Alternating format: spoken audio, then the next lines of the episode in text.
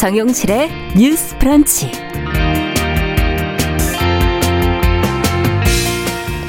안녕하십니까 정용실입니다. 9월 첫 주 양성평등 주간에 맞아서 여성가족부가 상장 기업 또 공공기관 근로자의 성별 임금 격차를 조사를 했다고 합니다. 그 결과 상장 기업의 성별 임금 격차는 35.9%로 OECD 국가 평균 임금 격차의 두 배를 훌쩍 넘었다고 하죠. 자, 이런 임금 격차는 남녀 근속 연수 격차와 밀접한 관련이 있다고 하는데요. 자, 이번 조사 내용 좀 자세히 살펴보고 격차를 줄이기 위해 어떤 해법이 필요할지 같이 고민해 보겠습니다.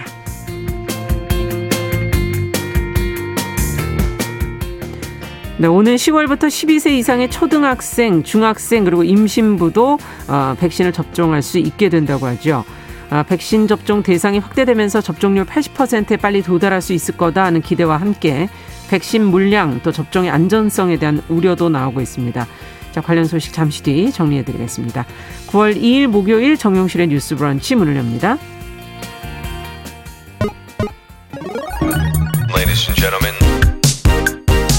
새로운 시각으로 세상을 봅니다. 정용실의 뉴스 브런치 뉴스 픽. 네, 정용실의 뉴스 브런치 항상 청취자 여러분들과 함께하고 있습니다.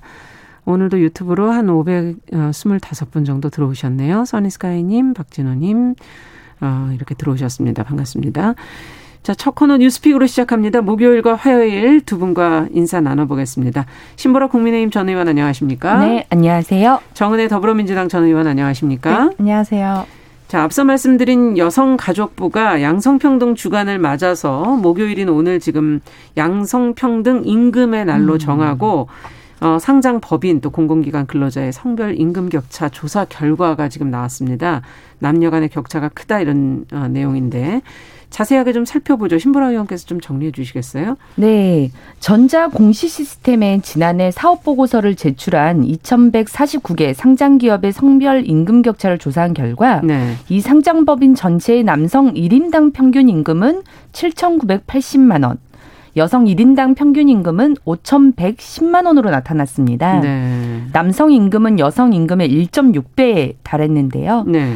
어, 이 근로자 1인당 평균 임금의 성별 격차는 35.9%로 나타났습니다. 음. 이는 어, 경제협력개발기구 OECD 국가 기업들의 평균 임금 격차인 12.8%의 2.8배에 달하는 그러네요. 수치입니다. 전체 상장 기업의 남성 평균 근속 연수는 12.2년, 여성 평균 근속 연수는 8.2년으로 나타났고요. 네. 이 근속 연수 격차는 32.6%. 입니다. 아. 성별 근속 연수는 어, 점차 줄어들고 있는 것으로는 나타났습니다. 네. 전반적으로는 성별 근속 연수 격차가 성별 임금 격차와는 정의 상관관계에 있는 것으로 나타는, 나, 타났는데요 비슷하네요. 예, 네. 맞습니다.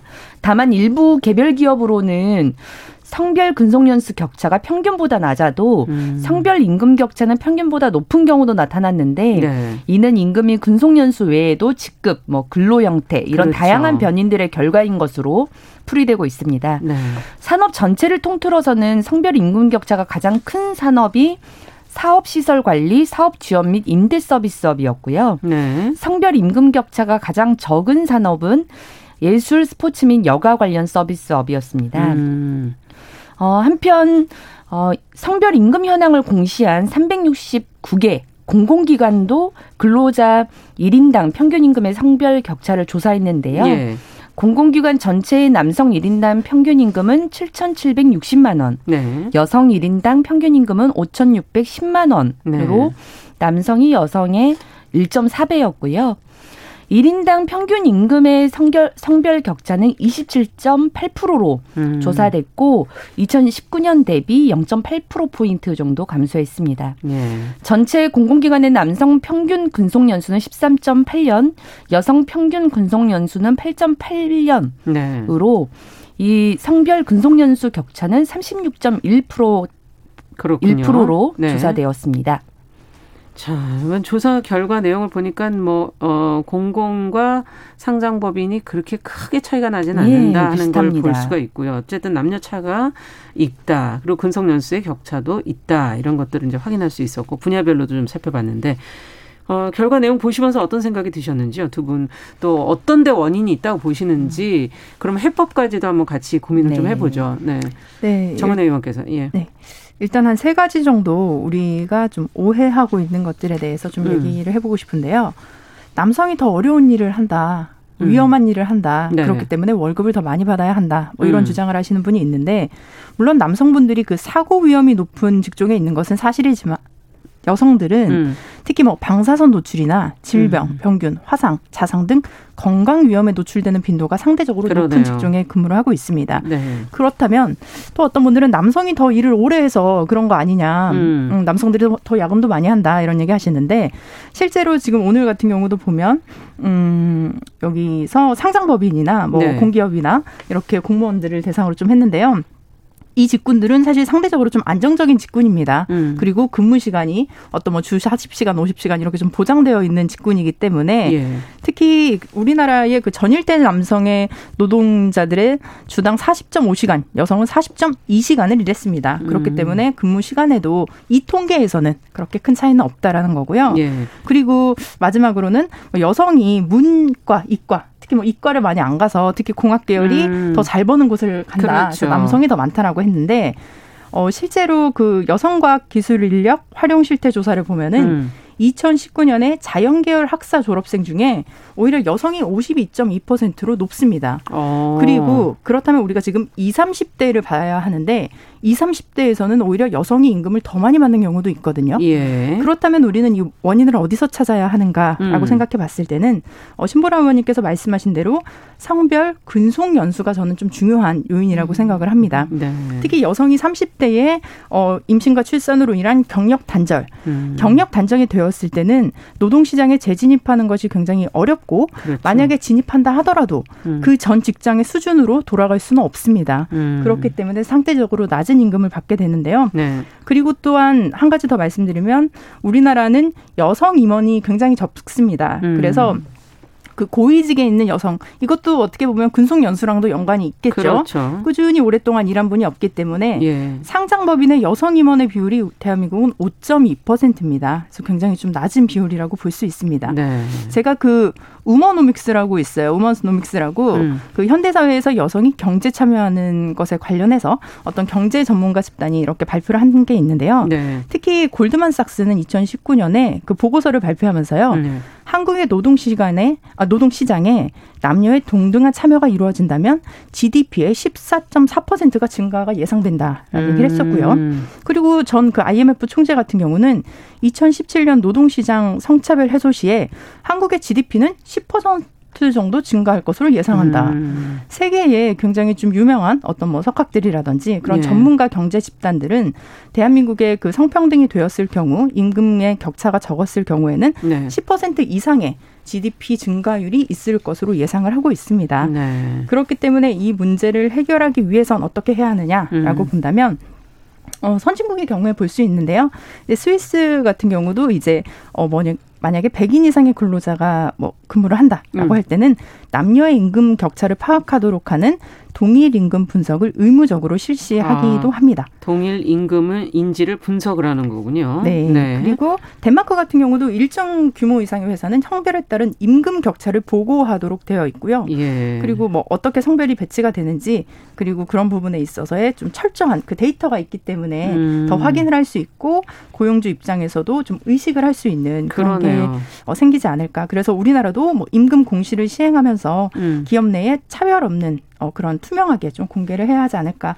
물론 기업들은 사실 임금도 잘 네. 공시를 안 하고 있지 않나요? 다 네, 하나요? 맞습니다. 네. 그래서 물론 기업주 입장에서는 사업주 음. 입장에서는 좀 반대를 할 수 있겠지만 대한민국 전체의 파일을 크게 만드는 것 음. 그리고 어떻게 보면 지금의 그 우리나라 같은 경우는 오랫동안 자리 잡은 그 성 역할의 고정관념이 굉장히 좀 큽니다. 예. 그런 측면에서도 해결을 해야 제가 생각하는 건 사실은 엄마, 아빠 음. 모두가 아이와 동일한 시간을 보낼 수 있어야 있어야지만이 그 아이가 어, 이 사회에서 건강한 성인으로 성장할 수 있지 않을까. 특히 10세 이전의 아이들은 음. 굉장히 이 시간이 중요하거든요. 그렇죠. 내 아빠가 늦게 들어오고 이래서 시간을 못 보내는 경우가 많은데 음. 저는 특히 제가 제출했던 법안도 남성에게 육아휴직을 의무적으로 보장하는 음. 음. 이런 법안들이 좀 하루속히 통과되어서요. 네. 어, 부부가 공동으로 육아하고 또 여성에게만 오롯이 책임을 지는 이런 어, 그 근로구조 이런 것들이 좀 개선이 돼야 하지 않을까 네. 싶습니다. 경제 성장에서 GDP 뭐 1%, 2% 끌어올리기 위해서 저희가 얼마나 많은 노력을 하는데 지금 뭐 어, 여성과의 그 차별, 성적인 음. 차별, 성차별만 없다면은 지금 한 10% 이상의 성장이 있다는 거는 참 음. 놀라운 결과가 아닌가 하는 생각도 들고요. 신브라 의원께서는 어떻게 보십니까?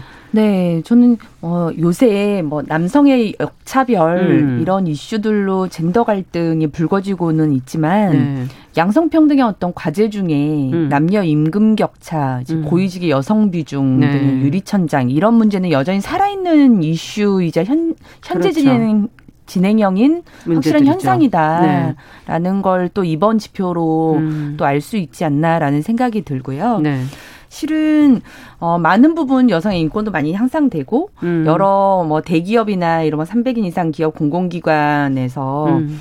어, 이런 임금 격차들을 계속 종시 좁혀지고 있고 예. 남녀 평등이 여러 여러 부분에서 달성되어 있다고는 하지만 음.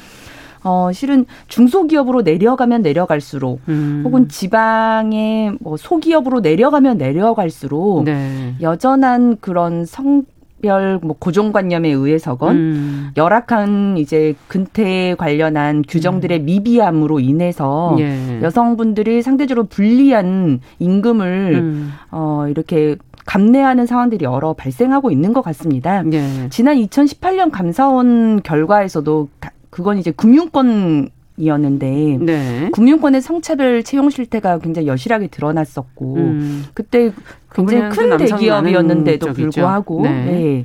출산과 육아휴직 등의 여성의 특수성을 음. 감안할 때 인력 운영 차원에서 채용 비율을 고려할 수밖에 없었다. 음. 이런 어떤 뻔뻔한 입장들이 드러나기도 했었거든요. 음.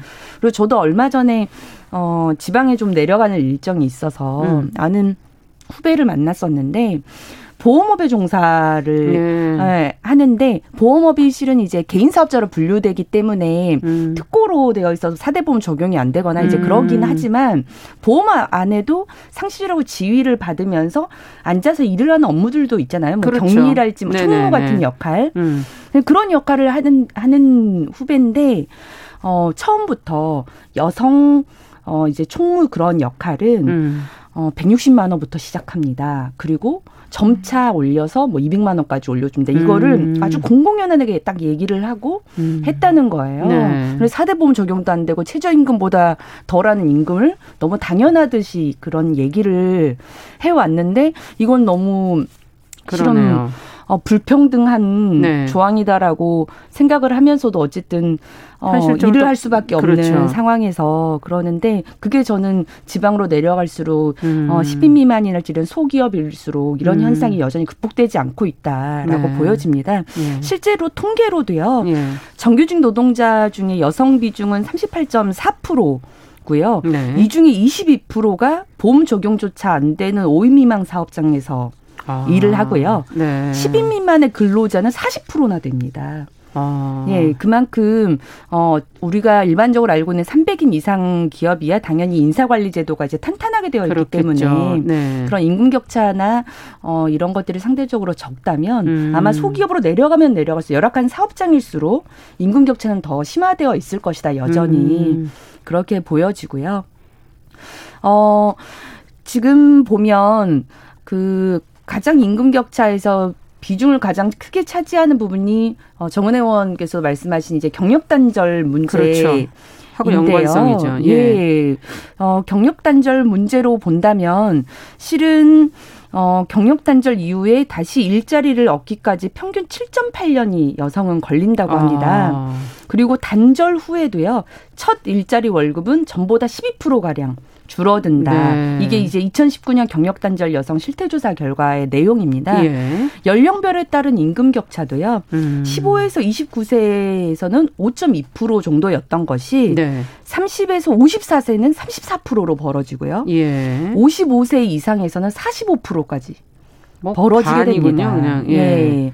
그래서 경력 단절을 하게 되면 음. 그게 여러 가지 형태로 영향을 미쳐요. 네. 일자리가 그러니까 아예 없기도 하고. 그러니까 거의 공고사직을 당하는 네. 것, 그다음에 예. 스스로 일자리를 중단하게 되더라도 그 시일이 굉장히 오래 걸리고, 음. 그다음에 경력 단절 후에 복귀하려고도 해도 또 평균 7.8년이 걸리고, 그렇죠. 그리고 이제 정규직에서 비주 비정규직 같은 걸로 비전형 근로자로 네. 변경되기도 하고요. 그렇죠. 어, 여러 형태로 음. 그런 안 좋은 변화들을 음. 예, 겪다 보니까 가장 큰 문제고, 음. 특히나 저는 이제 그런 측면에서 음, 소득 대체율 문제도 근본적으로 검토를 해야 된다고 생각을 합니다. 네. 그러니까 육아휴직 기간들이 네. 어, 실제 이 통계로 산입되는지는 면, 면밀히 봐야겠지만 네. 그건 근로 형태가 유지되는 기간 동안의 임금 수준이 되잖아요. 그렇죠. 근데 그 육아휴직기의 소득 대체율이 29.5%예요. 예. 굉장히 낮습니다. 그러니까 에컨대 육아휴직 사용자의 2020년 월 평균 소득이 348만 원인데요. 예. 월 평균 육아휴직 급여는 100 2만 5천 원 정도예요. 아. 그래서 348만 원을 벌던 부모가 1을 벌게 된다. 네, 육아휴직 급여는 100만 원 정도에 불과하니까 예. 이 100만 원 정도면 실은 생계 급여보다도 적은 아. 액수라고 하니까요. 이 소득 대출을 굉장히 높여줘야 보니까는 육아휴직을 쓰기가 상당히 어려워지게 네. 되고 현실적으로는. 네, 그리고 음. 근로를 유지하더라도 전체 음. 임금 에서 어, 또 평균을 엄청 깎아먹게 되는 예. 또 상황이 되는 것 같습니다. 네. 그래서 이 부분에 대해서도 굉장히 고려가 필요하고, 음. 그래서 이제 최근에 이제 대선 후보들이 뭐 부모 급여를 얘기하는 예. 것이 육아휴직의 소득 대출을 높이는 방향에서 상향해주고 음. 어 그다음 일자리가 없는 부분들을 생계급여 형태로의 부모급여를 아. 제공하는 예. 그런 방식으로 저는 일정 정도의 밸런스를 좀 맞춰줘야 되는 것 아닌가 네. 하는 생각이 듭니다. 네, 육아에 대해서 국가가 어떻게 지원할 것인가에 대한 네. 고민들이 필요한 때인 것 같네요. 어. 정은혜 의원께서도 더 네. 의견이 있으신지 한 말씀씩 하고 이제 마무리하죠. 네. 네. 네. 사실 댓글을 제가 보다 보니까 음. 어떤 분께서 어, 저래놓고 보좌관은 남자들을 썼나 뭐 이런 댓글을 하셨는데요. 실제로 제가 의원이 되고 제일 많이 걱정했던 부분이었어요. 예. 저는 이제 절반의 여성을 이제 쓰겠다. 고용을 했는데 네. 어, 특히 문제가 되는 것은 국회는 4급부터 8급까지 또 인턴까지 있습니다. 그 급수가 있고요. 네. 급수에 따라 급여가 다릅니다. 네. 근데 4급, 5급에 여성을 찾기가 굉장히 어려웠습니다. 아까 어, 없다는 얘기인가요? 별로 없다는 얘기군요. 네, 그렇습니다. 왜냐하면 높은 직일수록 우리가 네. 말씀드렸던 근속 연수입니다. 음. 국회 보좌진의 경우에는 보통 20대에 인턴으로 들어와서 차근차근 경력을 쌓아야 하는데 음. 특히 뭐 육아휴직이 거의 보장이 되어 뭐 법적으로 되어 있겠지만 예를 들면 의원의 임기가 4년인데 육아휴직을 뭐 1년 2년을 한다면 어. 굉장히 좀 사실 그 의원 그 입장에서는 네. 돌아갈 수가 없죠. 이런 측면에서의 좀 어려움이 있었고 음. 이 부분들은 우리가 함께 개선해 나가야 하는 것이 아닌가라는 생각을 음. 해봅니다. 그렇군요. 음. 어, 지금 공공기관 안에서도 국회 얘기는 빠져 있는 거였군요. 예, 여기, 여기 공공기관은 이라고 할 수 없죠. 국가기관이니까. 네, 네 예. 맞습니다, 맞습니다. 네. 맞아요. 그래서 실은 정치권 안에서도 먼저 개선이 좀 돼야 되겠네요. 네, 그래서 저 이제 국회 저 같은 경우도 보좌진들에게 음. 여성 저는 이제 5급 비서관 여성분도 있었고 예. 6급 뭐 8급 이렇게 다또 음. 있었는데 어, 그 기간 동안에 모든 비서관들이 출산을 어쨌든 경험을 했어요. 그렇죠. 다 육아휴직 보내줬습니다. 아. 남성 보좌진도 출산휴가 다 보내줬어요. 아. 네, 저는 네. 그렇게 하는 것이 먼저. 정치권에서도 설선수범하는 게 굉장히 중요하다고 그러네요. 생각합니다. 네. 네. 정부와 또 그런 국가기관들에서 먼저 시작이 돼서 아래로 또 어, 흘러내려올 수 있지 않을까 하는 그런 기대도 해보게 되고요. 자, 두 번째 뉴스로 또 가보도록 하죠. 어, 고용보험 기금이 지금 고갈 위기에 놓이면서 정부가 보험 요율을 지금 인상하겠다는 몇 가지 대책을 지금 내놨습니다. 얼마나 안 좋은 상황인 것인가 하는 것도 좀 궁금하고 재정 개선을 위해서 정부가 꺼내놓은 대책들은 그러면 어떤 것들인지 보완해야 될 내용은 없는지 살펴보겠습니다. 정은혜 의원께서 좀 정리해 주시죠.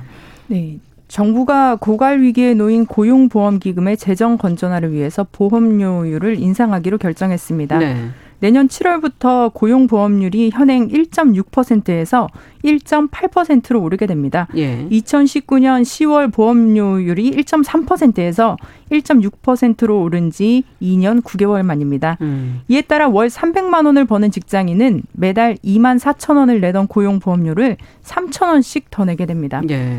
보험료율 인상분은 노동자의 어, 그 노동자와 사업주가 0.1포인트씩 부담하게 됩니다. 음. 빌린 돈은 공공자금 관리 기금, 공자 기금이라고 하죠. 예. 예수금 7조 9천억을 빼면 3조 2천억 원이 이제 적자가 된다고 하는데요. 음. 노동부의 중장기 재정 추계에 따르면 실업급여 개정 적립금은 2023년에 고갈될 전망이라고 합니다. 어, 얼마 안 남았어요? 네, 맞습니다. 그 고용보험기금의 고갈 위기는 코로나19 이후에 들어선 지출액이 급증한 데 따른 결과입니다. 음. 수입은 없는데 지출이 많다 보니 이런 적자가 예상이 되는데요. 예. 특히 정부는 실업급여의 생계보장 기능을 강화하기 위해서 2019년 10월 실업급여 지금 수준을 인상하고 그 기간도 확대했습니다. 음. 여기다 코로나로 인해서 실업급여 사태자의 그 실업 급여의 그 수급자가 늘면서 음. 지급액과 그 폭이 굉장히 늘어나게 되었는데요. 네. 지난해 실업급여 지급액은 12조 2천억 원으로 전년 대비 8조 4천억 원보다 45.3%가 급증했습니다. 음. 그리고 또한 코로나19 사태로 실업급여뿐만 아니라 고용유지 지원금 등 고안, 직능 개정의 아. 지출도 대폭 늘었기 때문입니다. 자, 그렇다면 이게 뭐 보험료 인상으로 해서 뭐 덮어질 수 있는 문제인지가 일단 저는 궁금하고 어, 이러다 보면 또 노사 모두에게 부담을 전가하는 거 아니냐 하는 그런 비판 당연히 나올 것 같고요. 고용, 고용보험료 인상 문제와 또 이와 더불어서 어떻게 그럼 해야 될지 두 분이 한 말씀씩 좀 해주시죠. 네. 의원, 네. 네. 모든 그 정부가 운영하는 모든 기금의 가장 중요한 원칙은 안정성과 건실성입니다. 그렇죠. 그러니까 지속 예. 가능성이 예. 있는 형태로 네. 운영을 해야 되는 거고요. 예. 그래서 실제 고용보험 기금은 법적으로 적립 배율이 정해져 있어요. 고용보험법에 음. 네. 의거해서요. 그래서 필수적으로 적립해야 둬야 되는 적립금 배율이 있는데 법정 수준은 1.5에서 2배를 반드시 적립해 두라고 아, 하고 있습니다. 네. 근데 2019년만 해도요. 어, 이 적립금이 0.4에서 0.6배에 불과해요. 음. 계속 어, 적립금은 계속 고갈되고 있고요. 네. 어, 그 적립 관리나 이건 어떻게 하고 있는 건가요? 어, 어쨌든 예. 고용노동부는 예. 제가 20대 국회에서 환경노동위원회에 있었기 때문에 아. 매해 국정감사 때마다 지적이 됐던 이 적립금 배율의 문제는 계속 지적되어 아. 왔습니다. 실은 네. 정부가 스스로 이 법을 위배하면서 관리를 하고 있는 거거든요. 네. 그래서 어, 항상 어, 이 적립 비율을 일정 정도 높이기 위해서 일반회계에서 일정 정도 전입하는 비율을 높여야 된다는 음. 말씀들도 굉장히 많이 했고 네. 기금 자체의 안정성과 건실성을 만들어가기 위해서 음. 너무 수혜 혜택을 광범위로 늘리는 부분에 대해서는 자제가 좀, 좀. 경고등이 계속 제기됐음에도 불구하고 네. 어, 이게 계속 어, 문제 제기가 되고 있기 때문에 예. 결국에는 임기 내 두 번의 인상 카드를 음. 결국 내놓을 수밖에 없었다라고 예. 봅니다. 그리고 고용노동부가 그래서 재정 건전화를 위한 노력도 병행하겠다라고 하는 입장에서 지금 이 인상 요율을 어, 말을 하고 있거든요. 네. 네. 그래서 어, 저는 이건 애견됐던 일이다. 음. 우선 그렇게 생각을 하고요. 네. 어, 실은 이게 코로나19 때문만은 아니에요. 그것만 단, 어, 이 그 요율 향상의 원인이라고 볼 수는 없습니다. 네. 왜냐하면 어, 문재인 정부 들어서 최저임금이 우선 급속하게 1년 만에 인상이 됐고요. 그때 네. 당시에 거의 19점 몇 프로가 인상이 됐잖아요. 네. 그리고 나서 이 임금을 충당하기 위해서 일자리 안정자금을 신설을 합니다. 이, 음. 이 급여도 다이 음. 계정에서 지출이 되는 거고요. 일자리 안정자금은 뭔가요? 일자리 안정자금 이제 최저임금 인상에 따라서 네. 그 어, 사업주가 그걸 감당하기 어렵기 아. 때문에 그걸 이제 정부가 보조를 해주는, 해주는 거예요. 여기서 나가는 네, 거군요. 이 보용 고용보험 기금에서 네. 다 지출이 됩니다. 그래서 일자리 안정자금도 계속 나가게 됐고, 뭐 고용 유지 지원금도 나가게 음. 됐고, 그 다음에 이제 어 이제 특수 고용 형태의 근로자 이런 음. 부분에 두터운 지원, 두터운 보호를 위해서 네. 어, 그런 분들을 이제 고용보험 범주 안에 들어오게 하는 예. 그런 조치들도 함께 단행이 됐고, 음. 최근에는 어 이제 실업급여 보장 기간도 기간도 길어지고 네. 어 그다음에 이제 자발적 실업에까지 이제 음. 어 줘야 되는 것 아니냐까지의 논 어, 이제 논의도 계속되고 있기 때문에 이게 기하급수적으로 좀 확대된 측면이 없겠네요. 있습니다. 네. 물론 이제 두터운 보호를 위해서 예. 전 단계적으로 이제 보장성을 강화하는 노력은 음. 필요하지만 그게 이 정부 안에서 갑자기 다른, 다 네. 들어왔다는 점. 음, 음. 그게 이제 기금의 어, 어떤 건실성과는 굉장히 좀 충돌을 빚을 수밖에 없었고요. 예. 또 하나는 모성보호 급여를 어, 이 보용, 고용보험 기금에서 지출하는 것이 꾸준한 문제로 지적이 되어 왔습니다. 그건 근데, 뭔가요? 모성보호 기금이라는 어, 것은? 이제, 어, 고용보험 기금이 두 네. 가지 계정으로 운영이 되는데요. 네. 하나는, 어, 실업급여 계정이고요. 예. 하나는 고용안정과 직업능력에 관한 계정입니다. 네. 그러니까 그 계정의 목적이 있는 거죠. 예. 그래서 실업 급여 계정은 이제 그 실업자들의 그렇죠. 어, 급여를. 네. 그래서 실업급여는 이런 계정이 네. 지출이 되는 거고요. 이제 직업 안정 이런 거는 이제 고용 유지랄지 음. 그 다음에 직업 능력 개발을 위한 그런 계정인데 네. 이 실업급여 계정에서 육아휴직 지원금이랄지 모성보호 지원금들이 음. 지출이 되는 겁니다. 네. 그래서 꾸준히 이런 모성보호 관련한 급여는 네.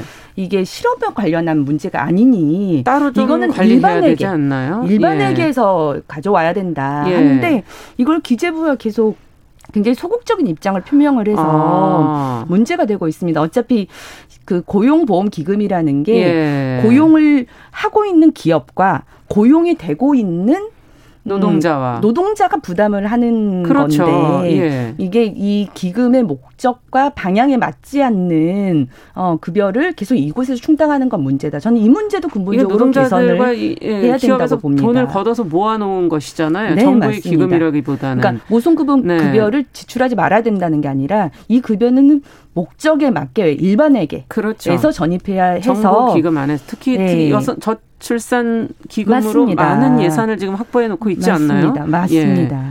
네. 네.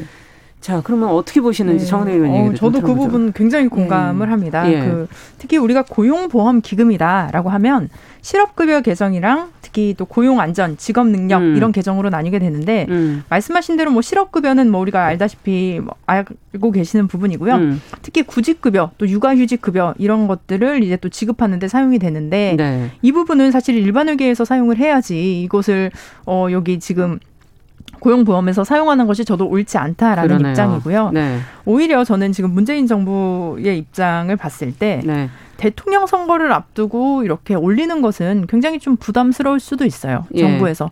근데 그럼에도 불구하고 왜 올렸을까라고 음. 생각을 해보면 그만큼 지금 올려야 하기 때문에 지금 시기에 필요했기 때문에라는 생각이 듭니다. 네. 왜냐하면 대한민국의 경제 활동 인구가 한 3천만 명 이상이 되는데요. 음. 그중에 고용 고용 보험에 가입한 인구는 1,500만 명도 되지 않습니다. 네. 절반도 가입하지 않게 되고 특히 사각지대도 굉장히 많고요. 이제는 특수고용직이라든지 뭐 그런 분들이 뭐 비정규직이나 아니면 자영업자들도 좀 뭐 가입하는 그런 방안들을 좀 고려하고 있지만 네. 실제로 그 보험을 가입하신 분은 적고 그러다 보니 어 이제 최근 코로나가 이제 발생하면서 어, 해고를 하기보다는 그렇죠. 회사에서는 네. 휴직을 하거나 장기 음. 휴직을 하는 어떤 이것도 어떻게 보면 하나의 배려라고 볼 수 있거든요. 네. 이런 상황에서 어떻게 보면 기업주나 고용주가 모두 다 이렇게 좀, 어, 그 부담을 이렇게 분담한 것이 아닌가라는 생각이 예. 드는데 이 지원금이 고용보험에서 나갔고요.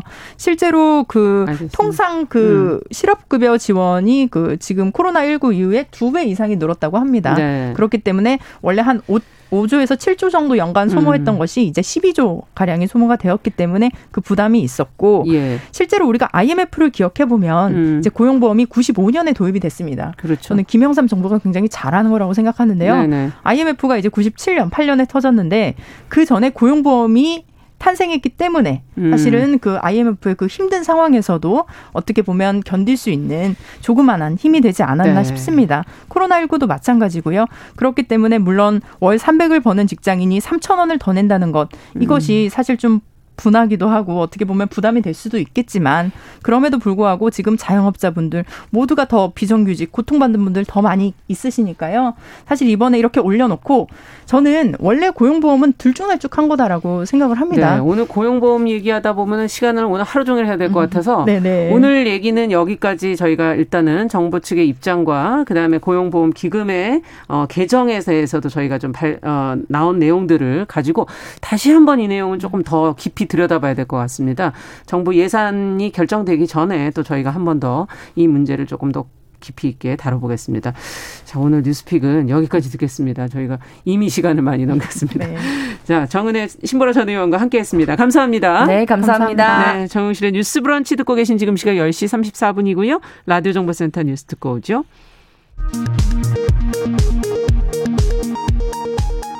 정부는 모더나 백신 600만 회분이 오늘부터 순차적으로 국내 공급된다고 밝혔습니다.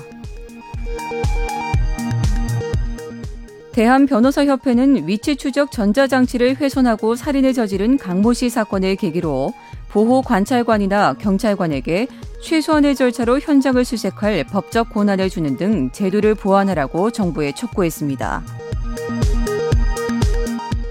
HMM의 임단녀 협상이 밤샘 협상 끝에 타결됐습니다. 노사는 임금 인상 7.9%, 경력금 및 생산성 장려금 650% 지급, 복지 개선 평균 2.7% 등의 내용을 담은 안에 합의했습니다. 지금까지 정보센터 뉴스 정원나였습니다.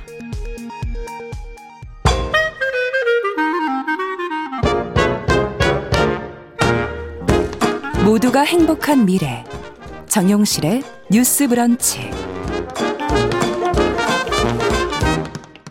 네, 정용실의 뉴스 브런치 듣고 계신 지금 시각 10시 35분입니다. 자, 꼭 필요한 뉴스를 귀에 쏙 들어오게 전해드리는 뉴스 속 KBS 보도본부 이호영 기자 자리해 주셨습니다. 어서 오세요. 안녕하세요. 네, 코로나19 백신 접종이 지금 이제 계속 이어지고 있는데 대상이 지금 확대되는 것 같아요. 어, 좀 내용을 좀 설명해 주세요. 네, 현재는 18살 이상만 코로나19 백신을 접종하게 돼 있습니다. 예. 그런데 방역 당국이 이 12살에서 17살 소아와 청소년에게도 코로나19 백신 접종이 가능하다고 판단했습니다. 음. 4분기부터 접종을 시행할 계획 입니다. 안전성이 확인이 된 것일까 이런 게 좀 궁금한데요. 네, 식품의약품안전처가요. 화이자 백신 투약 연령을 만 12세 이상으로 허가한 바가 있습니다. 그리고 세계보건기구 WHO를, 비, WHO를 비롯해서 미국과 일본 같은 주요 선진국에서 청소년들이 화이자 백신을 대거 접종하고 있고요. 네. 효과성과 안전성이 확인됐다는 게 정부 설명입니다. 소아청소년 접종 대상자는 276만 명 정도 됩니다. 임신부들도 지금 접종을 하게 된다면서요? 네, 정부가 임신부들도 4분기부터 백신 접종을 하기로 했습니다. 그동안은 임신부들에게는 접종을 권하지 않았었거든요. 그렇죠. 안정성이 확인되지 않았기 때문인데요. 하지만 임신부들은 코로나19에 걸렸을 때 고위험군이 되기도 하고요. 어. 이미 임신부 접종을 하고 있는 미국과 영국에서 보고된 것을 보면 안전성에 문제가 없다고 판단해서 정부에서 임신부들에게 도 접종을 권하기로 했습니다. 네. 어, 임신부 접종 대상자는 약 27만 명 정도로 추산됩니다. 네, 접종이 확대돼야 할 대상이 또 있잖아요.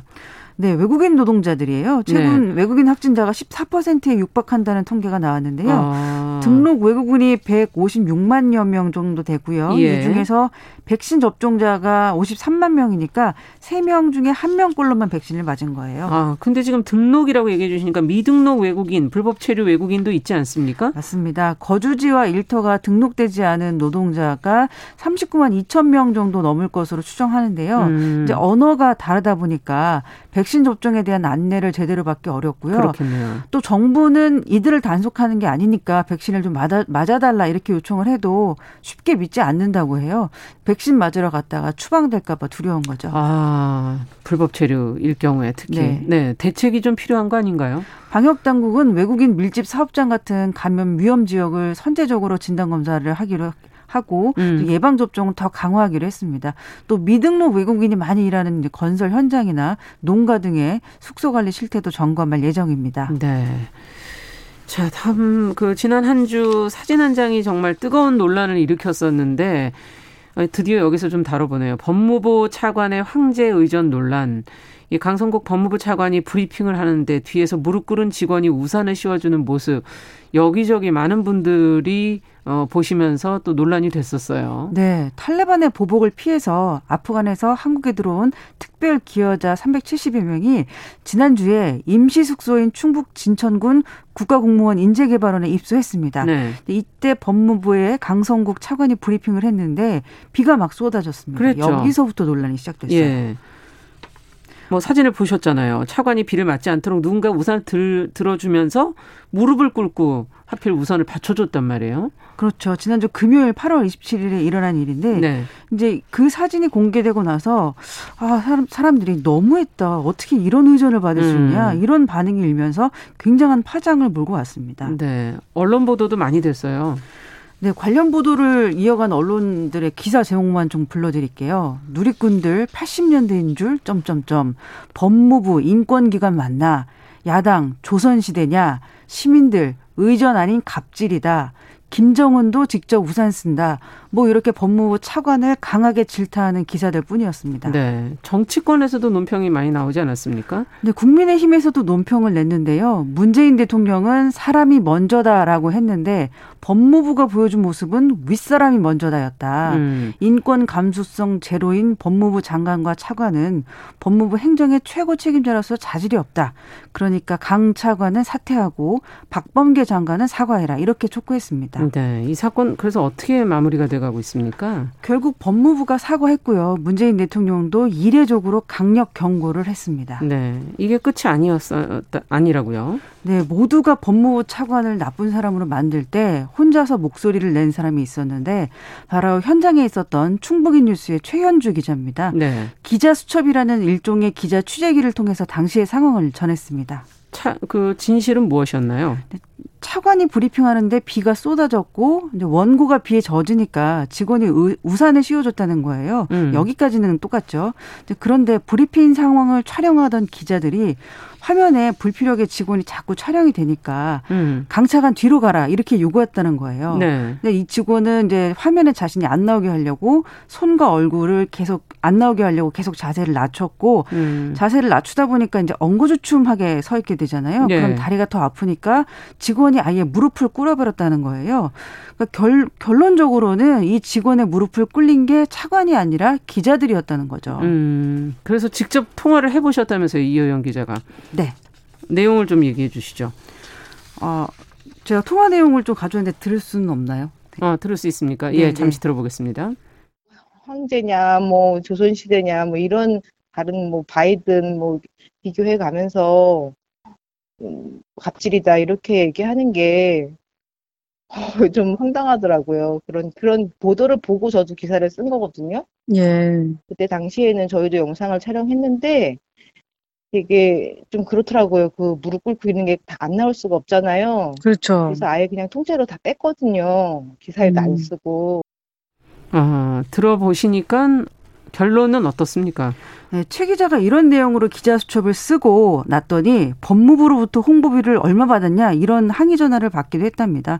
또 현장에 있었던 기자로서 이 충북 지역에라도 진실이 알려졌으면 좋겠다라는 생각으로 기사를 쓴 건데 이후에 워낙 큰 관심을 받고 있어서 그 최 기자 본인도 매우 당황스러워하고 있더라고요. 네. 항상 이것을 그 아, 어, 상대적으로 다르게 볼 수 있는 측면을 기자들은 또 팩트 체크를 해봐야 되는 거 아닌가 하는 생각도 드네요. 네. 자, 오늘 소식 여기까지 듣겠습니다. 이효영 기자와 함께 했습니다. 뉴스 속 수고하셨습니다. 감사합니다. 감사합니다.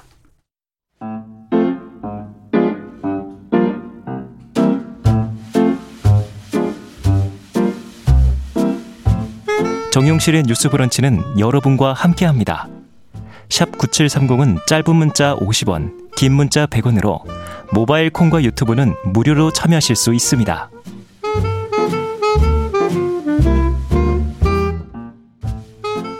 네, 정용실의 뉴스 브런치 듣고 계신 지금 시각 10시 43분입니다.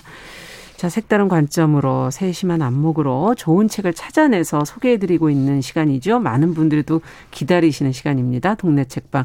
오늘은 고요사사의 차경희 대표 자리해 주셨습니다. 어서 오십시오. 네, 안녕하세요. 어떤 책을 갖고 오셨나요? 네, 오늘 소개해드릴 책은 이 여성 시인 캐시 박 홍의 에세이 Minor Feelings라는 책인데요. 네. 이 저자 이름을 듣고 추측하실 수 있겠지만 음. 캐시 박 홍은 한국계 미국인이고 이 미국에서 나고 자란 이민자 2세대 작가예요. 네. 근데 이 책은 캐시 박 홍이 자신과 부모 세대의 이야기를 바탕으로 미국에서 갈색인이라고 불리는 아시아인 등 음. 소수 유색인종에 대한 뿌리 깊은 차별과 혐오의 역사를 다루는 그런 에세이입니다. 네, 사실은 뭐 그 전에 비해서는 이 코로나가 터지고 난 다음에 네. 이 아시아인 혐오, 갈색인 혐오 이게 좀 늘지 않았나 하는 네. 생각이 들고 실제로 저희는 보도를 통해서 범죄가 네. 일어나는 것도 많이 보게 되거든요. 네, 맞습니다. 이 상황과 좀 연결성이 있을까요, 책이? 어, 네, 우연하게도 이 책은 팬데믹으로 인한 이 봉쇄가 시작되기 직전이 2020년 2월에 미국에서 출간이 됐다고 해요. 아. 그런데 이후에 아시아인 혐오가 미국 사회 전반에 두드러지면서 이 책이 크게 주목을 받았고 네. 이 뉴욕타임스 베스트셀러에 올랐을 뿐 아니라 여러 유력 지들의 올해의 책으로 선정되고 상을 받기도 했는데요. 네. 이 아주 시의적절한 책이라는 평가를 받으며 주목받았지만 이 저자는 사실 코로나 대확산 이전에도 이미 미국에는 아시아인 혐오 정서가 널리 퍼져 있었으며 인종주의는 전혀 새로운 일이 아니라고 한국 억판 서문에서 밝히고 있습니다. 네. 겉으로 드러난 건 팬데믹 이후라고 할수 네. 있지만 특히 범죄로 나타난 건 그 전부터 있었다. 네. 네. 갑자기 그러니까 92년도 LA 폭등. 네. 이게 또 떠올라요. 맞아요. 그런 사례들이 네. 좀 저도 떠올랐는데 이 책의 한 챕터에서도 이 LA 폭동과 관련한 이야기를 깊이 다루기도 해요. 이제 음. 간단하게만 말하자면은 일반적으로 LA 폭동은 흑인과 아시아인의 그렇죠. 이제 폭력적 대립으로 알려져 있잖아요. 네. 그런데 이 미국 사회와 언론 언론이 당시에 백인의 혐오 행위는 교묘하게 가리고 이 유색 인종끼리의 대립으로 사태를 몰아간 맥락을 음. 이 저자가 짚어내기도 합니다. 이 책 제목 Minor Feelings는 소수적 감정으로 번역이 가능한데요. 아. 캐시 박 홍의 이제 정리에 따르면 일상에서 겪는 인종적 체험의 앙금이 쌓이고 내가 인식하는 현실이 끊임없이 의심받거나 무시당하는 것에 자극받아 생긴 이 부정적이고 불쾌하고 따라서 누군가 보기에도 안 좋은 일련의 인종화된 감정을 가리킨다고 정의를 내리고 있어요. 아, 네. 그러니까 이제 내가 분명히 인종적 차별을 느껴서 불쾌한 감정을 느꼈는데 음. 그걸 말하면 주변에서 어 네가 너무 예민한 거 아니야? 이런 식으로 반응을 음. 한다는 거죠. 그럴 때 어디에 해소할 수 없는 그런 감정을 소수적, 소수적 감정이라고 할수 있는 겁니다. 이건 뭐 인종 문제가 아니라 네. 하더라도 네, 네. 느낄 수 있는 부분이고 이 소수적 감정은 앞서 얘기해 주신 너가 너무 예민한 거 아니야? 네. 아, 이런 얘기 가끔 들을 때가 있잖아요. 네. 네. 뭐, 인종차별뿐 음. 아니라 어느 부분에서든 이러면 잘하면 또 이러다가 이건 내가 피해 망상인가? 어, 뭐 이렇게 생각하게 되기도 하고. 그런 경우들이 다른 차별에서도 음. 많이 이루어지고 있는데 이 책은 미국 사회에서 살아가는 이제 아시아계 미국인의 인종주의적 경험이라는 어떻게 보면 다소 특수한 배경을 음. 이제 집요하게 들여다보고 있지만 읽다 보면은 저도 그랬고 다른 차별적 혐오적 상황들과 연결된 소수적 감정에 공감하게 되더라고요. 예. 그 인상 깊었던 문장이 있는데 이 소수적 감정은 놀라운 지속력을 지닌 카타르시스가 없는 감정 상태라고 말하는 부분입니다. 예. 이 마치 우울이 만연한 느낌처럼 결코 내 능력으로는 해소할 수 없는 감정이라는 뜻인데 그렇죠. 네, 저자도 자신은 여전히 인종주의 때문에 힘들고 부정적인 기분을 느끼는데 백인들은 태연하게 아 예전에 비하면 상황이 훨씬 나아진 거 아니냐라는 식으로 대할 때이 그렇죠. 저자는 자기와 자기와 이 소수적 감정과 계속 싸우게 되는 거죠. 네. 이게 다수가 느끼지 않고 소수가 네. 또 느끼는 거기 때문에 네. 더 힘들 것 같아요. 어, 예. 어, 디에 쉽게 이제 공감을 못 살 수도 그렇죠. 있고 그게 나의 친구일 수도 있고 심지어는 아. 그래서 그런 부정적 감정을 혼자 끌어안게 되는 경우가 많은데 음. 이 사례 중에 저소득층의 흑인과 갈색인 어린이들은 자신이 통제할 수 없는 애초에 유색인종으로 태어나 버렸기 때문에 그렇죠. 겪는 문제들이 많기 때문에 음. 그런데 그 문제들에 대해서도 자기 탓으로 돌려버리는 경우가 많다고 해요. 그게 자기가 뭘 어떻게 결정한 것도 없는데. 네, 전혀 그렇지가 않은데 자기의 감정의 문제로 생각을 한다던가 그런 것 같은데 음. 이 때문에 어린이들의 이 자기 회의와 행동 장애가 증가되는 결과가 실제적으로 나타났다고 합니다. 아, 그래요. 좀 생각보다 뿌리 깊고 심각한 더 그러네요. 심각한 문제인 거죠. 근데 이 저자는 이 책에서 백인에게만 화살을 돌리는 게 아니라 자신은 차별을 느낀 적이 없다고 말하는 이 자본주의적 권력을 쟁취한 유색 인종이라던가 음. 다른 또 유색 인종을 차별하는 아시아인에 대한 이야기도 이제 솔직히 짚어가면서 네. 미국의 인종주의를 다각도로 들여다보는데요. 인종주의에 대해서 피해자이면서 동시에 가해자인 하지만 이렇게 명쾌한 두 단어만으로는 다 표현해낼 수 없는 아시안의 아시아인 미국인의 삶에 대해 자신의 이야기와 사회적 맥락을 잘 엮어가면서 에세이를 전개합니다. 네.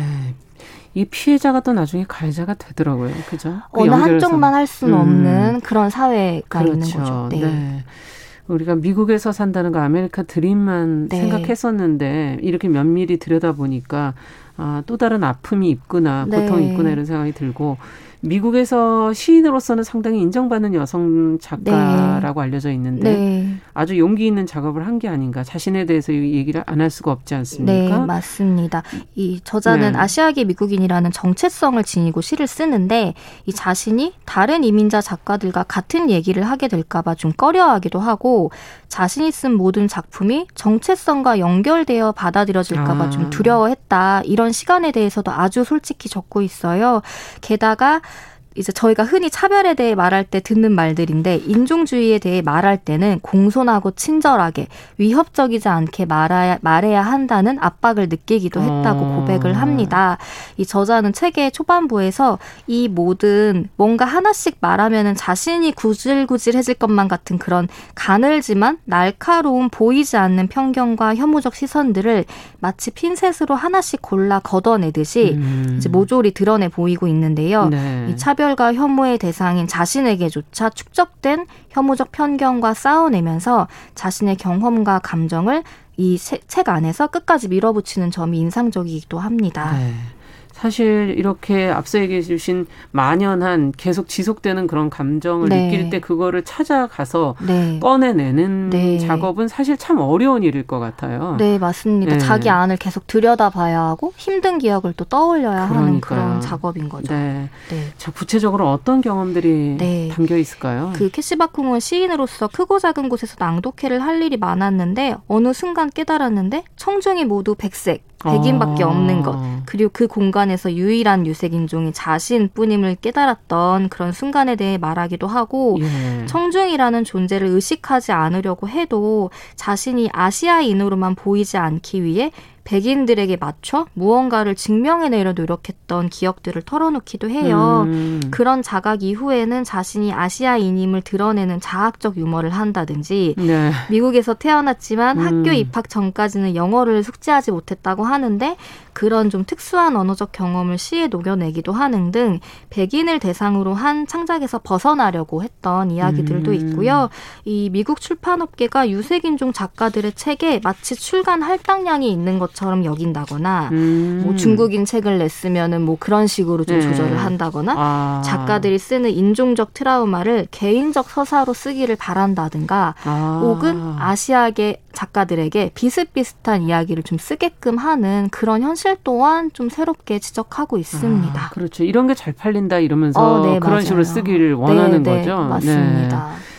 참 아, 힘든 그런 생활을 했을 것 같고 네. 팬데믹 이후에 지금 혐오 아시아인 혐오 문제가 이렇게 드러나게 네. 되기 전에는 그래도 아시아계 미국인들이 미국 내에서 지위가 많이 높아졌다 이런 네. 얘기를 사실 많이 했었거든요. 네, 맞습니다. 신화적인 네. 인물들의 이야기도 있었고요. 네, 네, 뭐 배우들이 좀 두드러진다던가, 뭐 윤여정 배우의 수상도 화제가 됐고, 아, 그렇죠. 뭐, 그쵸, 뭐 사회 각종 리더들이 등장한다거나, 음. 이제 심지어는 이 책에 따르면은 미국 내 백인 점유가 이제 85% 이하로 떨어지면서는 이제 다음 백인은 아시아인 아니야 이런 말까지 나오고 아. 있었다고 아. 해요. 하지만 저자는 이 또한 성실하고 무해하며 능력이 뛰어난 유색 인종이라는 틀에 아시아인을 음. 가둔 것이라고 지적을 하고 있습니다. 음. 이 미국 사회의 인정을 받기 위해 무난하면서도 자본주의적으로는 도움이 되는 존재가 되어 백인 사회에 받아들여져 봤자 그 뿌리 깊은 혐오는 사라지지 음. 않는다는 거죠. 네. 실제로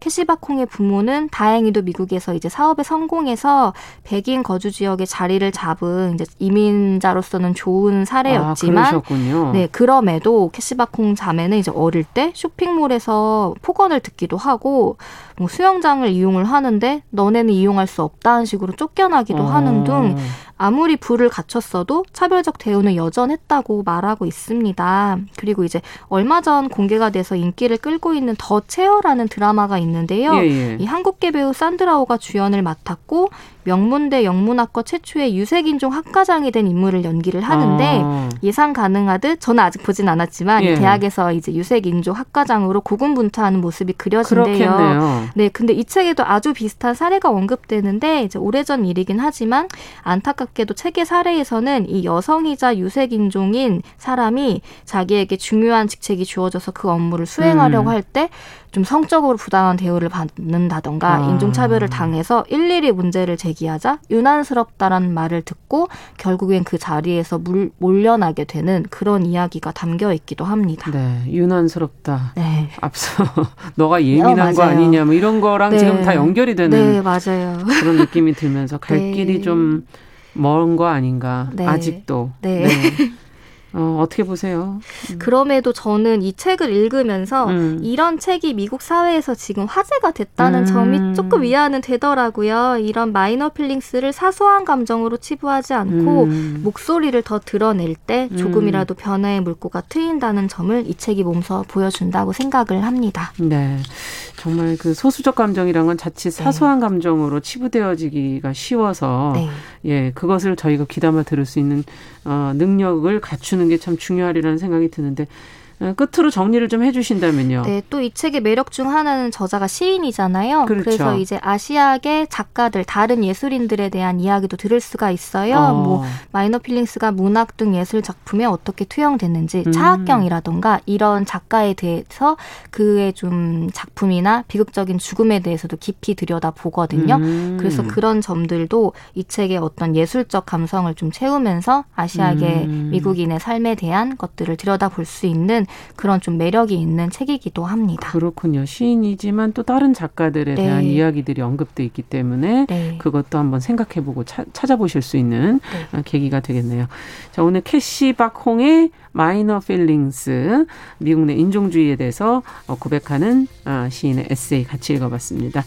오늘은 고요서사 차경희 대표와 함께했습니다. 감사합니다. 고맙습니다. 네, 정용실의 뉴스 브런치 목요일 순서 여기서 마치고요. 저는 내일 오전 10시 5분에 다시 뵙겠습니다. 감사합니다.